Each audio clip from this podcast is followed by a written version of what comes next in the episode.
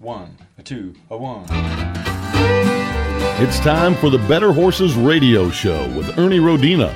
Saddle up and ride as we explore the Western way of life horses and cows, family and friends, a relationship with the land, and a relationship with God. It's all here on Better Horses Radio. Now let's hit the trail with Ernie and his co host, Dawn Dawson. Hey, folks, it's time to get around and talk horses. This is Ron McDaniel. And I'm Dawn Dawson. And you might see that we've had a little different start. We had a big weekend this last weekend, Dawn, and I think we wore poor old Ernie out. We're having we're having trouble getting him tracked down right now. So we're starting the show without him, but we sure enjoyed spending some time with him this weekend.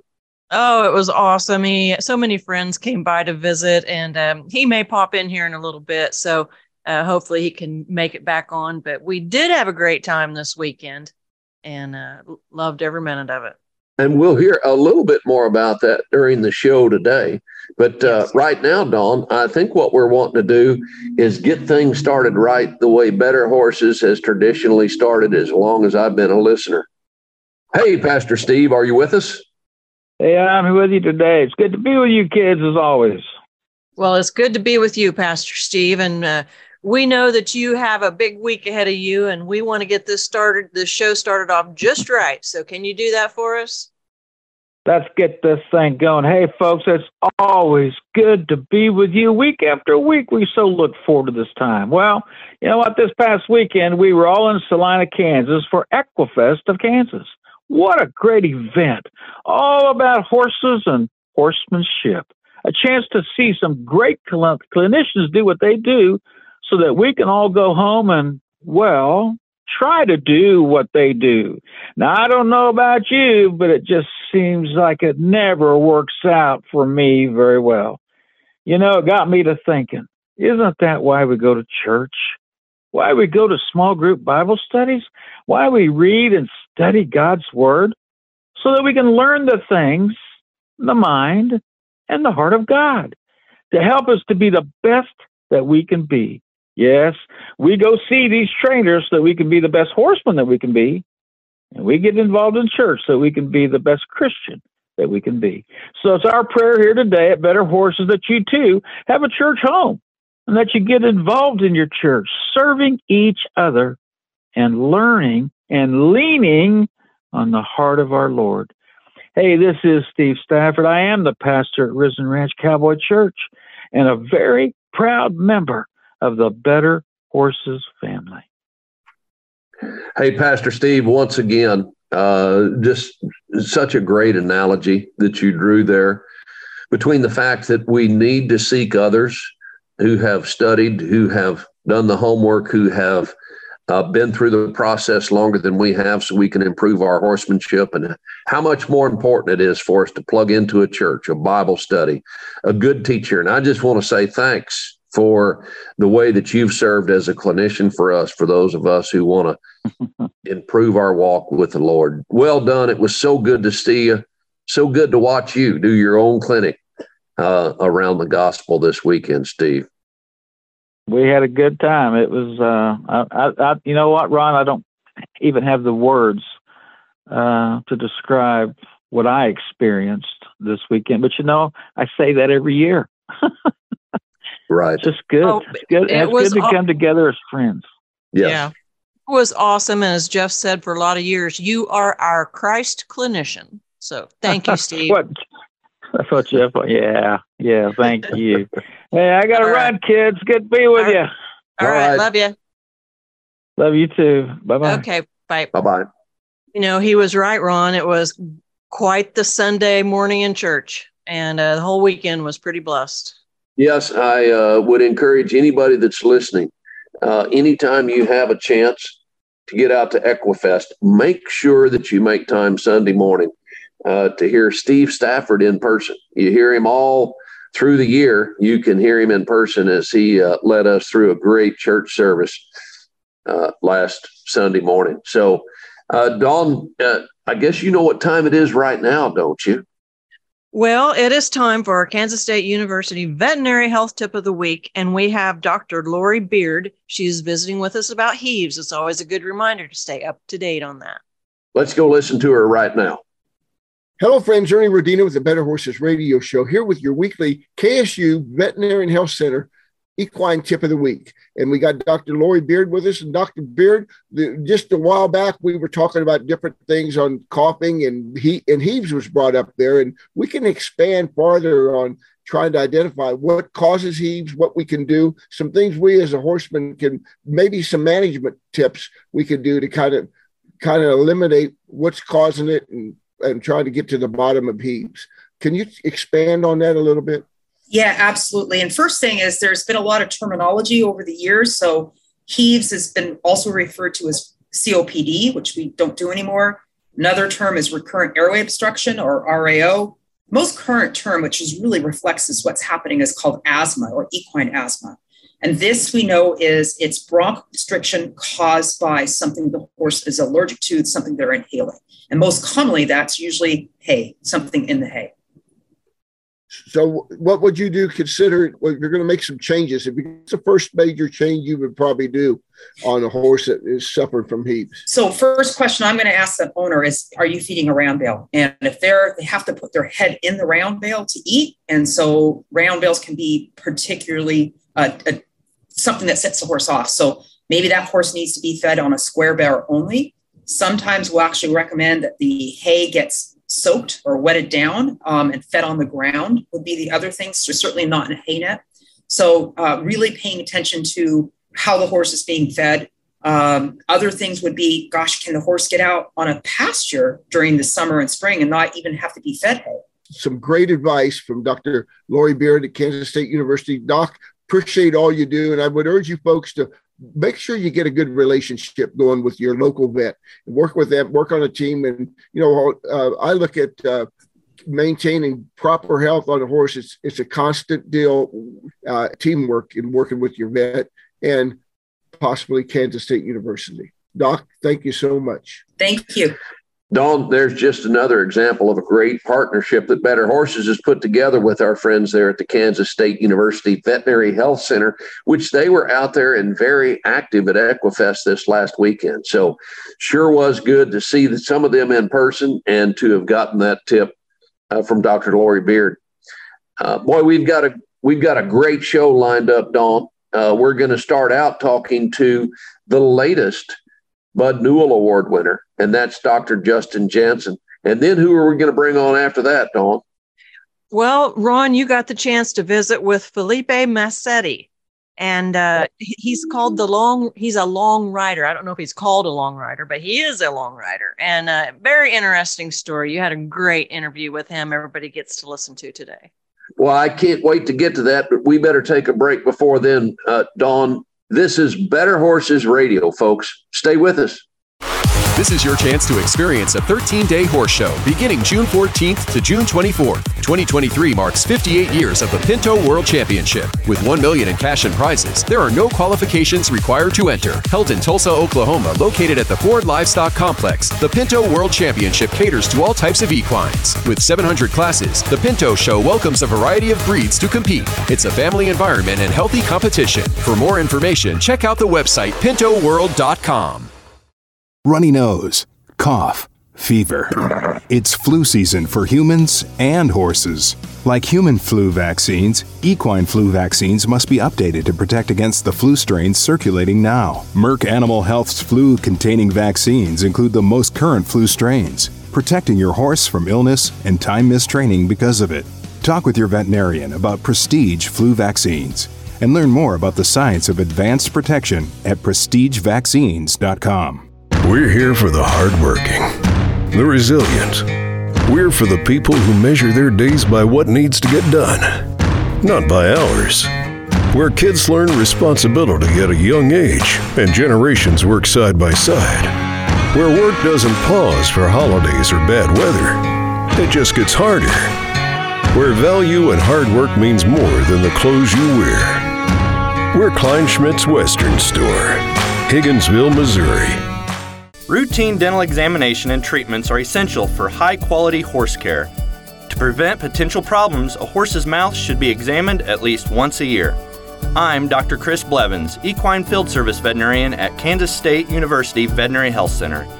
we can examine the mouth and provide a treatment plan to meet the needs of each client and their horse. Visit us at ksvhc.org, the Veterinary Health Center, to discover, to teach, to heal.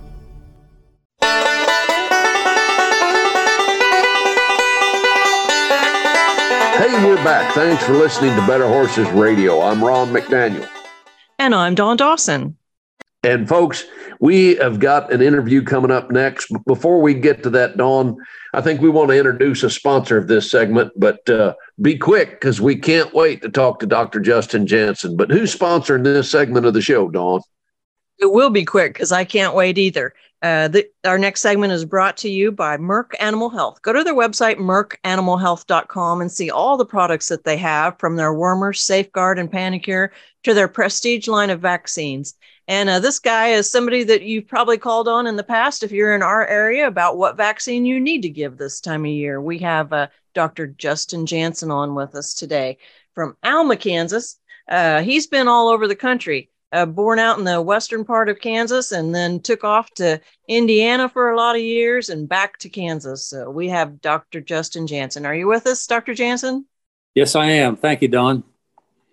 Hey, Dr. Jansen, uh, we talked a little bit before we went on the air, and, and we want to talk a little bit about the Bud Newell Award. But before we get there, Dawn talked about you've kind of made a big circle. And if you wouldn't mind, take our listeners back to what golf what got you involved in in horses? What what interested you in becoming a veterinarian and specifically an equine veterinarian? And then what brought you back to kansas? If if you wouldn't mind make that circle for us.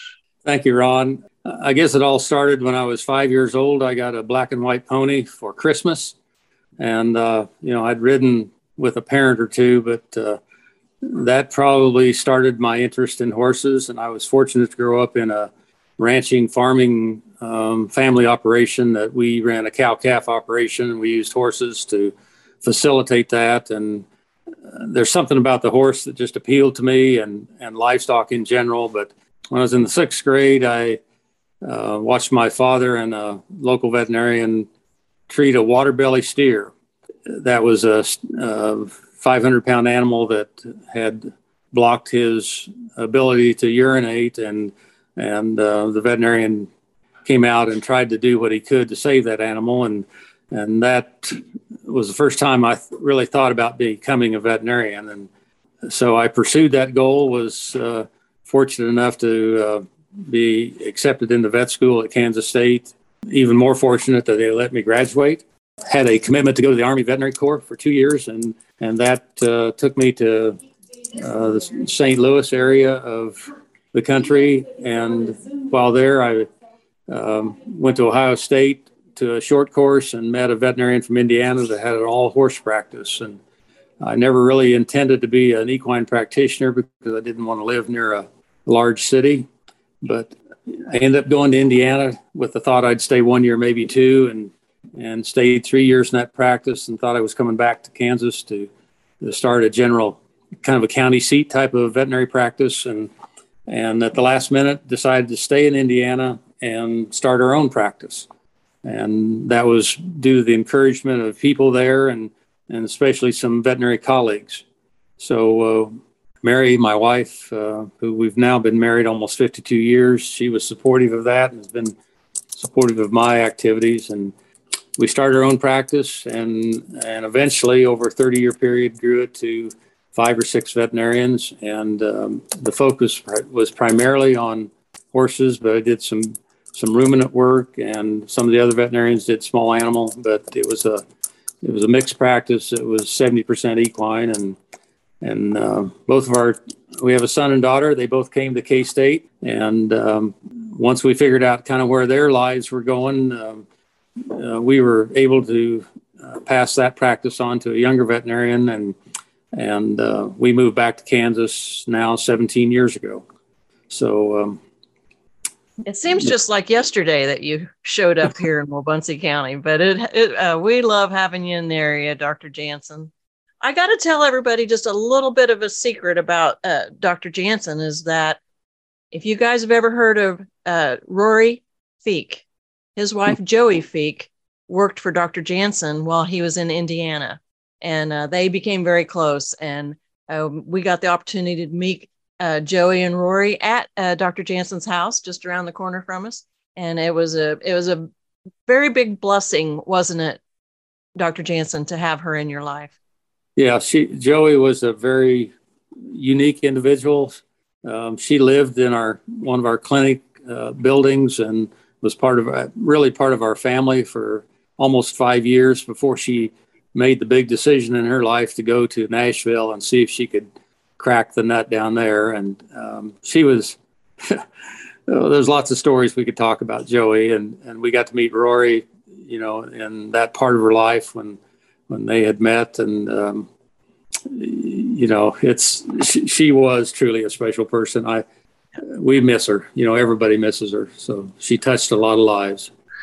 Hey, Dawn, I, I would pass on one of my favorite stories here about Dr. Jansen. I had met Dr. Jansen when he was still in Indiana, and uh, he sold that practice to a a fine young couple. They still run Jansen Vet Clinic to this day, and uh, they they they they continue that legacy that he started. But he was in the process of moving over here to Kansas, and we had a, a, a meeting. Mark had put together a little meeting in Kansas City with some veterinarians, and I had hired Jeff Dawson to be our entertainment that night at this little meeting we had. And that was actually in Lexington, Kentucky. It wasn't even that close to us and uh, well, that was a that was another meeting. This one was was right here in Kansas City when we brought Jeff over, and Jeff had mentioned uh, that he lived in Alma, Kansas, and I had the opportunity to go over and introduce you guys to your new neighbor before you guys had ever met each other. What a small That's world! True. What a Yep. small world this this this horse world really is, and and, and so to come back full circle, if we could, Doctor Jansen you came back to Kansas to get closer to family, to get closer to those grandchildren that uh, you and Mary love spending so much time with. But you didn't come back and just sit on your pockets. Uh, you got involved. I I ran into you uh, when you spent some time uh, riding with a young cowboy. It was grazing a number of steers. You got involved in the Kansas horse industry here while you were here, and just this weekend, uh, you were honored with the Bud Newell Award by the Kansas Horse Council. And for our listeners that may not know what that is, Bud Newell, I believe, Dr. Jansen, was one of the founders of the Kansas Horse Council here and, and was a man who served the industry. And that award now is, is given annually uh, and voted on by the board members of the Kansas Horse Council of an individual that they believe has given exemplary service to the horse industry and to the profession here and to the horse council specifically. So I, know that was quite an honor. And yet I think Dawn and I would both say, uh, well deserved by you. And talk to us just a little bit about your involvement in the industry here. You didn't come back and just prop your feet up.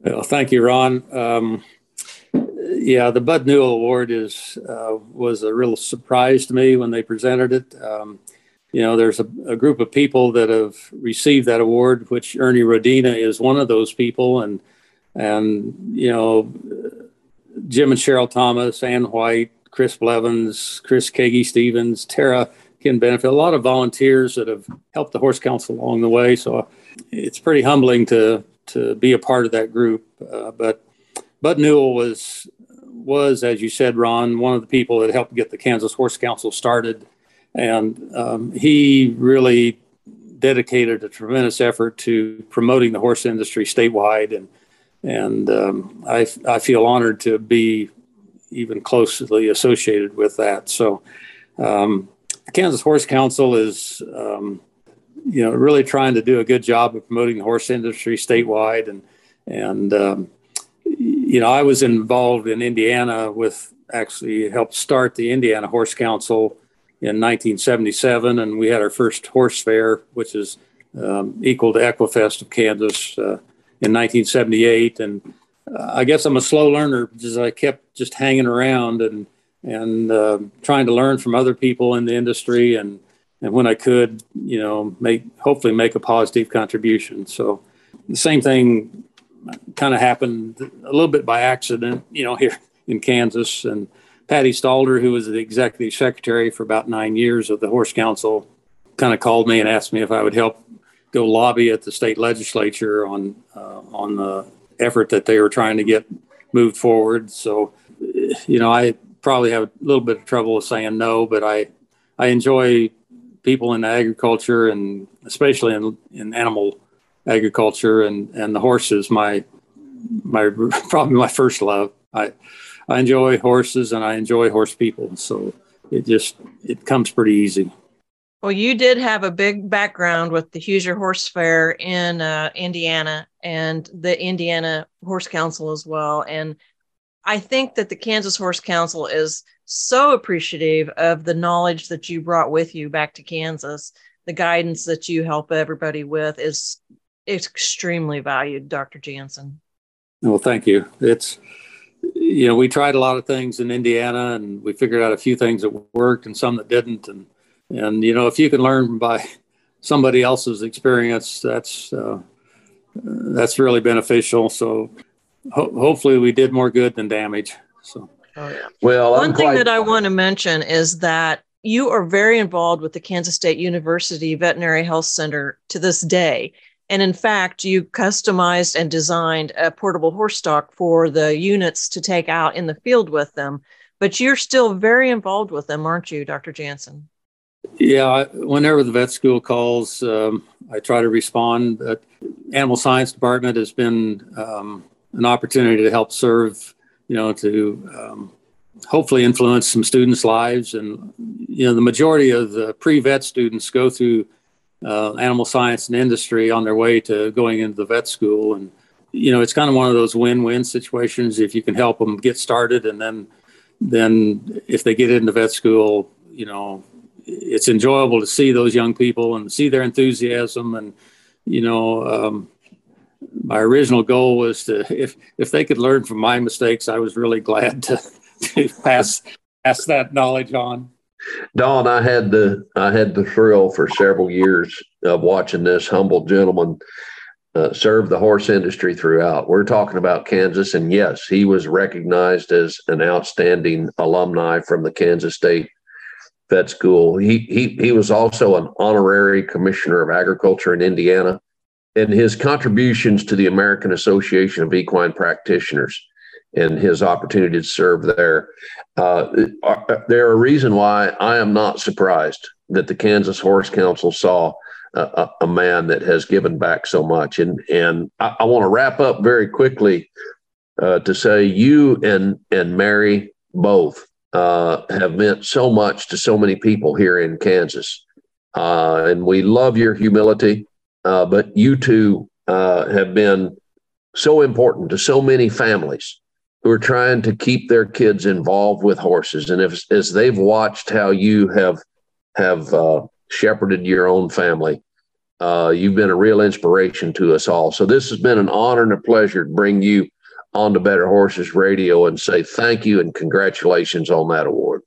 Well, thank you, Ron and and Dawn and and Ernie. Uh, we appreciate what you do for the industry, and and uh, we wish you the best in the future. Well, well we'll stay up we to got, date. Yep. Long as we got leaders like you around to keep us steered in the right direction, we'll keep going. And we thank you again for being on here. Folks, this is Better Horses Radio. Stay with us.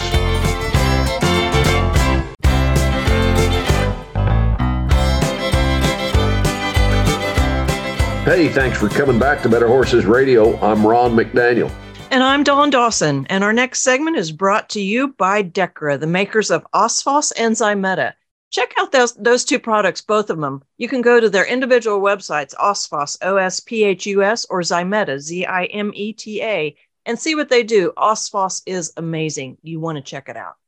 Hey, Ron, our next guest is Filipe Masetti, the long rider, and you had a chance to visit with him. Let's go listen to that. This is Ron McDaniel with Better Horses Radio, and I'm with Filipe Masetti at the Equifest of Kansas. I was walking by his booth, and it was packed with people. Uh, this guy just looked like to me of somebody I ought to sit down and visit with. And folks, this is just going to be part one of many conversations to come. Just as he and I have been talking before we went on air here, we realized we could talk for a few hours and never get to the bottom of what we'd like to learn uh, about my new friend here, Filipe. Filipe, thanks for joining us on Better Horses. And if you would, give us a little bit of your background and talk to us about what long riders and what long riding is. And then we want to get into your story.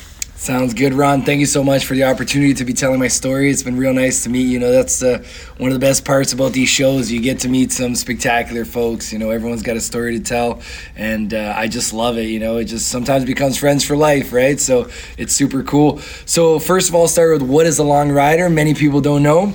Uh, a long rider is an individual, man or woman, who rides more than a thousand miles consecutively in a single journey. If you go back in history, Charles Darwin was a long rider. Marco Polo was a long rider. Uh, Oscar Wilde was a long rider. Aimé Tschiffely. Um, and that's where my story starts. Aimé Tschiffely, Swiss school teacher, 1925 saddled up two Criollo horses in Buenos Aires, Argentina, and rode all the way to New York in the United States. Got there in 1928 wrote a great book called Tschiffely's Ride. My dad used to read me this book every night before I went to sleep, age three, four, five. It's the first story I can remember. My dad's an epic cowboy, rode broncs, rode bulls, used to rope, cut, you name it. So I grew up with my dad as my hero, wanted to be a cowboy, and Aimé Tschiffely, imagining traveling around Mexico on a horse? Like, are you kidding me? Getting to the United States on the back of a horse? Like, how cool is that? So I'd be on my little horse at the ranch in Brazil. I was born in Brazil outside of Sao Paulo. You know, just imagining what it'd be like. And it was something very gradual. Slowly, it just started building and building and building until one day the dream became a project. Uh, my parents moved to Canada when I was nine years old. Used to high school rodeo, used to rope. And in my last year of college, I was like, either I do a long ride or I do nothing with my life. So built a war room, didn't have a single horseshoe, got everything donated to me, the horses, the saddle, the pack saddle, learned how to, you know, pack, had no idea how to throw a hitch. You know, it's a lot different than tying out roping. Learned what kind of saddle I should take, what kind of blankets, everything. And 8 of July 2012, took the first step, left Calgary, Alberta, rode for 803 days to my hometown in Brazil, largest rodeo in Brazil, Barretos, largest rodeo in Latin America. If you've never heard of it, go check it out. It's pretty cool. And then from Barretos, continued on to the southern tip of Argentina, a little place called Ushuaia, as far as the land allowed me to go in South America. And then when I got there, I'm like, heck, now I only have the north, right? So two years ago, I started the final leg of my ride from Alaska back to Calgary. So eight years, 16,000 miles across 12 countries. That's who Filipe is. Wow. I, am sure folks listening like me can't even imagine the preparation that went into that. Yes, sir. And and talk to us a little bit about maybe some of the biggest challenges of just getting started. I mean, you you came through it so fluidly. I had to learn this, I had to learn that. What did you find were the biggest learning curves for your first trip, Filipe? Yeah, it definitely was not fluid. That's not a word I would use. You know, like like anyone, learning is hard for me as well. Um, you know, the first big hurdle is putting fear aside. You know, we all have a, a, defense mechanism, survival mechanism in our brains that was from when we lived in caves, right? So when you have a crazy idea like this, your entire body says, "Don't do it, man! You're gonna die." So it was first of all silencing that little voice that was like, "What the hell are you doing?" And then everyone else that's telling you you're gonna die. How are you gonna cross Mexico on a horse? Like you're throwing your life in the garbage. This is never gonna work. And that was really tough. You know, just having that courage to say, "You know what?" I am going to do this. I may not have anything right now, but I'm going to figure it out. So those two years were, were arduous, to say the least. You know, the journey prior to the journey, um, learning how to pack. Uh, like I said, I had no experience packing in the mountains. I had no experience traveling with horses. I had never traveled one kilometer with a horse. You know, my my reality of horses was, you know, you you go to the ranch, you saddle your horse, you rope a couple calves, you put the horse back in the stall, you come back the next day, you do the same thing, you haul it to a rodeo, you know, in a trailer, you finish there, you go to the slack in the next town, and that's it. You know, it's completely different to grab a horse and ride eight to ten hours a day. You know, ride for weeks, ride for years. My first ride was two years and a half almost. So what I did is I spoke to long riders around the world. You get it from the horse's mouth. You don't reinvent the wheel. You talk to people that have done it.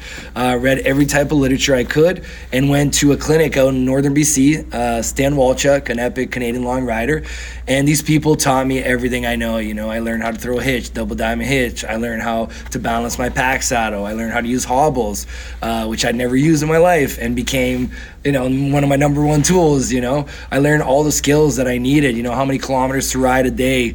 Um, got to 20 miles. That's what that's what you can do. How to highline a horse. How to train a horse uh, for this kind of work. And uh, you know, it took two years. It, it, wasn't easy, and then I ended up learning a lot on the road as well, doing it. But um, I always tell people you're not going to be 100% ready to take that first step. So I got as prepared as I could, and then when I felt like I knew some things, I started. And uh, in the journey, I, I learned a lot more. So, Filipe, let me let me ask you: a thousand miles in one journey. Did you did you take some training trips? Did did you did you take a couple of few hundred mile trips, or did you just kind of get your horses legged up and take off on that first thousand mile journey? Tell us about the lead up to that first step off on your first long rider's journey? Yeah, so no, I did not do any practice rides. You know, I just uh, I jumped off the edge there. Um, so yeah, it was just after I went. Uh, I left uh, my my where I was living in near Toronto, where I was going to school, and uh, took a bus out west. Met a long rider by the name of Bernice Ende. Some people have heard of her. She's got a book called um, "End of the Trail," but like her name, Ende of the Trail, was an amazing woman spoke to her. She was doing a long ride around Canada. Met her in camp. She was awesome. She gave me so many tips and and saw her horses, how she worked with them, the saddle pad shoes, saddles, everything else. And then continued on to Stan Walchuk's clinic. Spent uh, almost two weeks out there with him. He's got this awesome uh, ranch. He's got a, a classroom aspect of it. He's got this book that he printed just on everything you can imagine on how to pack, how to how to camp out with horses, how to train them.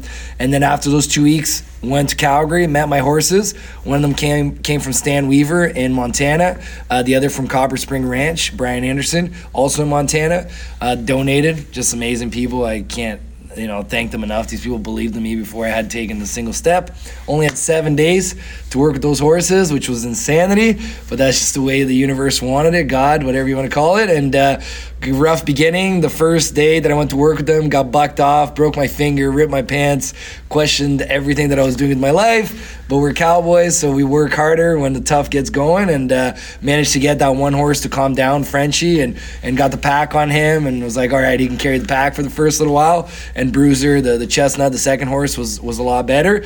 And then July eighth. Uh, left the Calgary Stampede, accompanied by the the Royal Mounted Police, and it was like I always tell people it's like I had a bowling ball lodged in my throat, eh? Because I was so scared. I was like, "What did I get myself into, man?" Like, um, didn't know where I was gonna sleep that night had no idea how the hell I was going to survive Mexico. Everyone I met told me that I was going to be brutally murdered in Mexico. It's never like a, a, good death either. It's like they're going to rip your arms, they're going to rip your head off, you know, they're going to put your cauldron full of acid.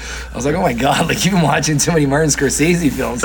Uh, but anyways, you know, that it was a mix of emotions. It was, it was a kid living his dream. You know, I, I dreamt of this my entire life. I'd worked for two years to, to get to that point. Uh, but a lot of fear. Like I, I was, it hit me, you know, when I got on that side of that highway two, headed for Montana. Like the, the, the size, the scope of what I was trying to do. I was gonna ride ten thousand miles on that first journey to Brazil. Um, you know, and it's it's just crazy because it's three miles an hour. It's twenty miles a day. So um, it's like nothing you will ever do in your life, right? Nothing can prepare you for this.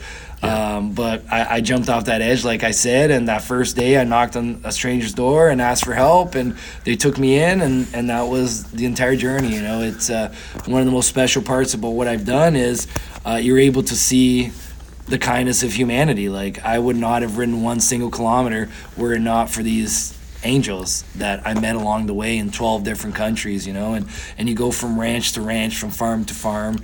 And I think the values that we carry um, you know, the respect, uh, the kindness, this idea of helping your brother out or your sister, whether you're branding cows or or you know you're castrating or you got to fix a fence. You know, everyone comes together and, and helps each other out, and, and that's the only reason why I was able to do this because all these ranchers and farmers just passed me on. So, folks, if you just tuned in, this is Better Horses Radio, and we're listening to Filipe Masetti.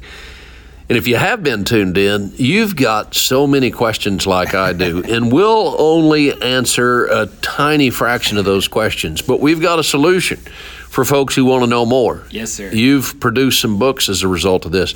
Tell us a little bit about the books you've written, and then we'll come back and get jump back into the story. Yes, sir. So if you're interested in, in what I've done, maybe you want to learn about long riding, maybe you like to pack, or you just like adventure, uh, these are the books for you. My first book is called Long Ride Home. Um, it's about the journey from Canada to Brazil. My second book is called Long Ride to the End of the World. It's about my journey from Brazil to the southern tip of Argentina, a little town called Ushuaia, called the end of the world, because after that, there's nothing else. it's a South Pole. And then the last journey I did from Alaska to Calgary, I just released that book. It's called Last Long Ride. So as you can tell, I think it's going to be my last long ride. We'll see in 10 years or so if I get the itch. But uh, those books are bestsellers. The first book, Long Ride Home, is going to become a major motion picture. They're going to start shooting it uh, this year. So there'll be actors and actresses uh, portraying, you know, the horses and eyes. So they'll be better looking than all of us. Uh, but yeah, read the book because they always say the book's better than the movie, right? So there's so many questions that I want to ask. Uh, I want to ask one question about how you survived, and then I want to ask another question about your horses. Let's start with you. Uh, we've talked about learning to pack, uh, getting these horses trained, but how did you feed yourself? How did you resupply? How, how did you prepare yourself? Because I'm sure going 20 miles at a time, there's not a McDonald's every place you're going. no, there's not, sir. You never get anywhere. So, the, the simple answer to that, how I survived, is strategic planning. You know, for companies, for ranches, for farms, for our lives, it's the difference between success and failure. For me and my animals, it's life and death. Simple example have you watched Into the Wild? Yes. Why yes. did he, why did he die? Because he, he didn't think about the river. That's right. He didn't. He couldn't eat the meat he shot. He didn't realize the river was going to come up that he would cross, and he couldn't get back. If that kid would have done a little bit of planning, he would still be alive to tell the story today. So I don't believe in luck. Uh, the only reason why I was able to, you know, eat bread with the drug lords and survive grizzly bears and, and you name it was because I planned and and the first part was doing that big planning that I talked about those two years you know drawing your route learning how to pack learning how to travel with horses making connections in all these countries and then the second part is the small planning that you do you know I'm at your ranch I say, okay, I'm in Bozeman. I need to ride south towards Wyoming. How many days to the next town? Oh, it's going to be 100 miles. Okay, I ride 20 miles a day. Is there anything in the way? No, there's not a single ranch, not a house. You got to take everything with you. So if I'm going to do 20 miles a day, it's 100 miles, 20, 40, 60, 80. So I know I need to take five days of breakfast, lunch, and dinner with me. Maybe I take two more days because something happens. A horse gets sore. You get caught in a, a rainstorm. You got to wait up. So you take everything with you. You get to the next town, the next ranch, you plan the next stretch. And that's how you kind of get slowly further and further south. Talk about your horses for just a minute. How many horses did you start with, and did you finish with the same horses? So I started with French and Bruiser, two quarter horses, like I said, given to me from ranches in Montana. Uh, when I got into Wyoming, a rancher gave me a third horse, Texas. Um, he was a horse that wasn't as strong as the other two. So when I got into um, New Mexico, Texas, I ended up trading him off for a Mustang. Um, a Native American Mustang, which was amazing, really cool to, to get an opportunity to work with that horse, dude. And those three horses went all the way to Brazil. Wow. They're my kids, yeah. Like the, the connection I, I have with those animals uh, is just unbelievable. Like they're like an extension of my body. And, um, you know, I only ate after they'd eaten. I only drink water after they'd had a drink. And, and thank God they arrived. And when they did, I, I retired the three the three kids on my family's ranch in Brazil. Uh, when I met them, I told them, boys, it's, it's going to be a tough journey here. We're going to war, but we're all to get there, and and I'm to retire you guys when I get home. So they're living in Brazil, living the good life now.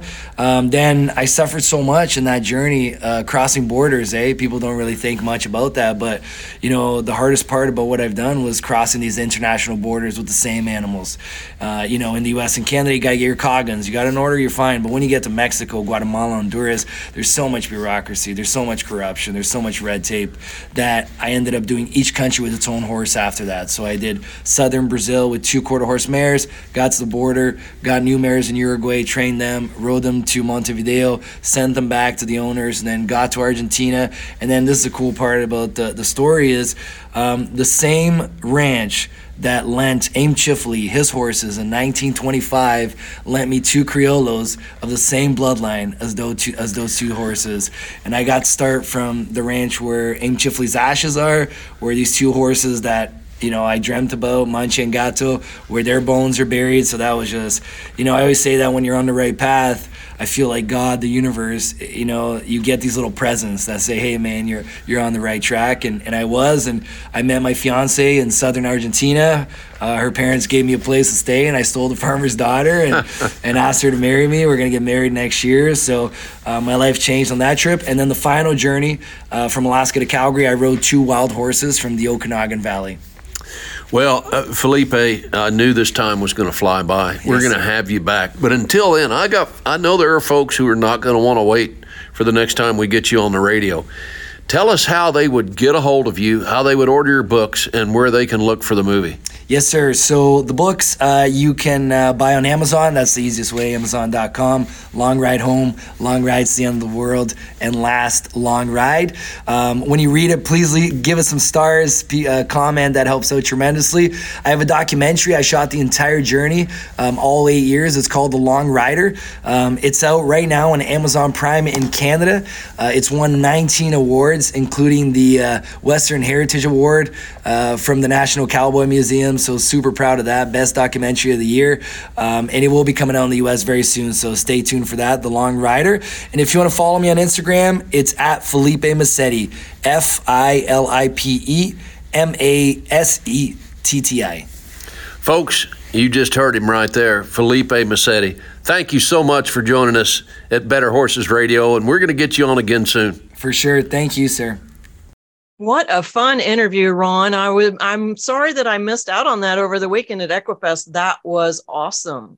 Yeah, we'd love to have had you there. And and Dawn, you're going to get your chance because uh, as our listeners just experienced, man, we just scratched the surface. He wrote three books about three very long rides, and and I think uh, you know we got some explanation there.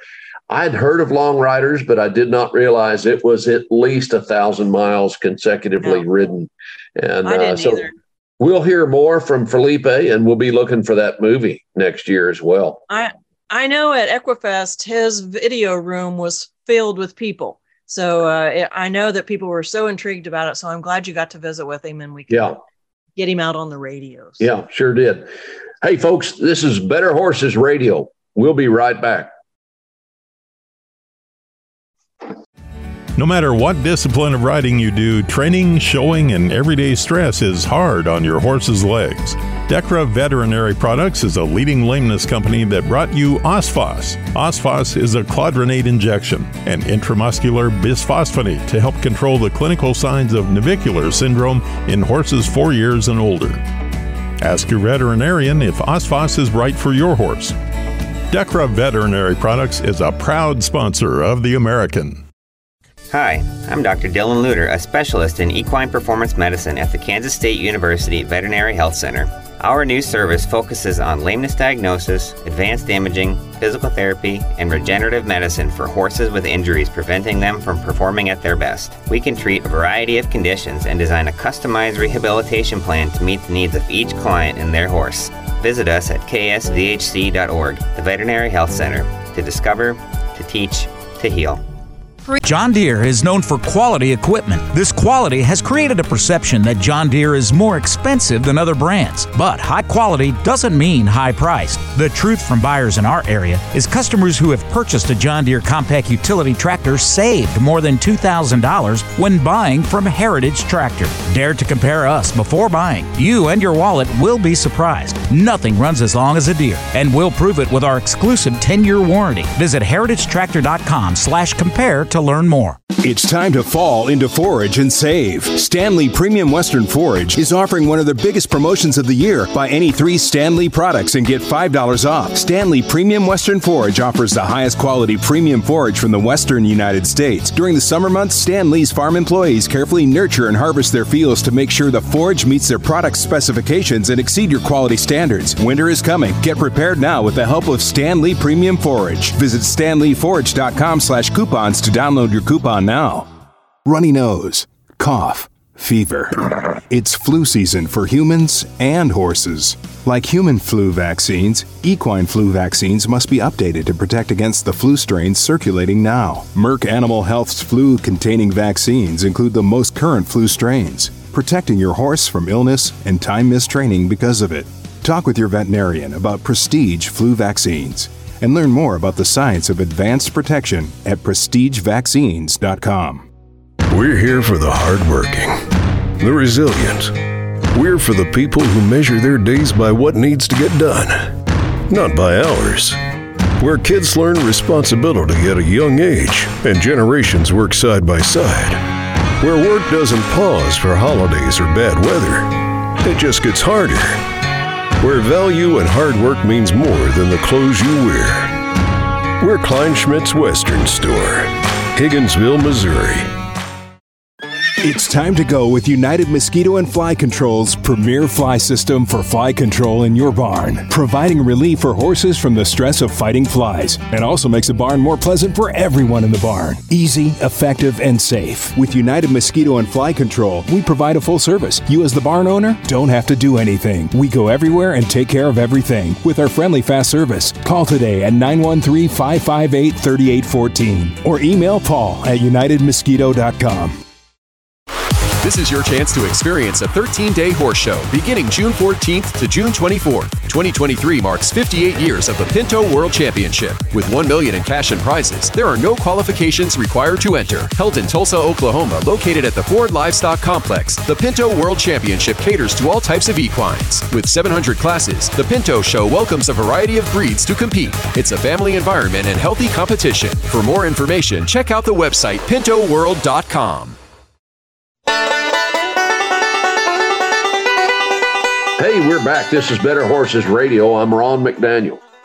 And I'm Dawn Dawson. And our next segment is brought to you by Stanley Premium Western Forage. Go to their website. We love their products and we are serious about that. They are amazing hay products that you can't get anywhere else. StanleyForage.com and Kleinschmidt's Western Store over in Higginsville, Missouri you're driving down the interstate, you've got to stop. We had several people come down interstate that ended up in Equifest and bragged and bragged and bragged on stopping in there. So be sure to do it. Hey, Dawn, uh, speaking of folks coming into Equifest, w- what a great weekend. I know we're a year away from the next one, but I think it'd be fun just very quickly to to recap. We got to see and hear and and rub shoulders with so many good clinicians. We're going to hear next week from Sally Batten, who was a, a, very popular clinician at Equifest. We got to watch Buster and Cheryl McLaury uh, as they did a number of dem- demonstrations. Uh, one of them that's always popular is trailer loading that that difficult horse. Uh, we got to watch Kurt Pate, Patrick Sullivan. Dawn, what were some of your favorite highlights about Equifest? I'll tell you, Kurt Pate's clinics were awesome this year. Um, I, I, I kind of gave him a hard time, but he had some mistakes happen with his dogs and his horses, but he showed us how to get through it. And, you know, I think that's something that I love to see happen in a demonstration is where things don't go right. And then they show us how it, you don't have to panic, that it can be resolved pretty simply if you just slow down and think about it. And I thought that's, that was, that was really good That's really a good point because uh, things are more likely to go wrong when I get back home and try to do that than they are to go uh, marvelously. So uh, I mean, was- one of one of his comments, one of Kurt's comments was, "Nobody ever sees these mistakes out in the pasture because I'm by myself," and that's so true. You know, when our mistakes happen. Yeah, that was good. And it was fun to watch uh, just the crowd's response to Patrick Sullivan. You know, liberty yes. Is something that uh, folks are now beginning to understand, but still trying to figure out how do I incorporate that. And so to see him work with so many folks who were able to begin to pick up those principles, uh, it was just a, a, a great clinic to watch. And I got to tell you, I'm one of them. I never really thought I was going to be interested in doing any kind of liberty work or training, but after watching Patrick and Avery, I am. And so that that that's just uh, that just goes for what they did for the weekend. And you know, real quickly, um, the Madison, Wisconsin Midwest Horse Fair is coming up April 14th, 15th, and 16th. You guys, if you go to that and you see somebody you would like to hear on the radio, and talk further, we would love to do it, have them on. So give us a clue.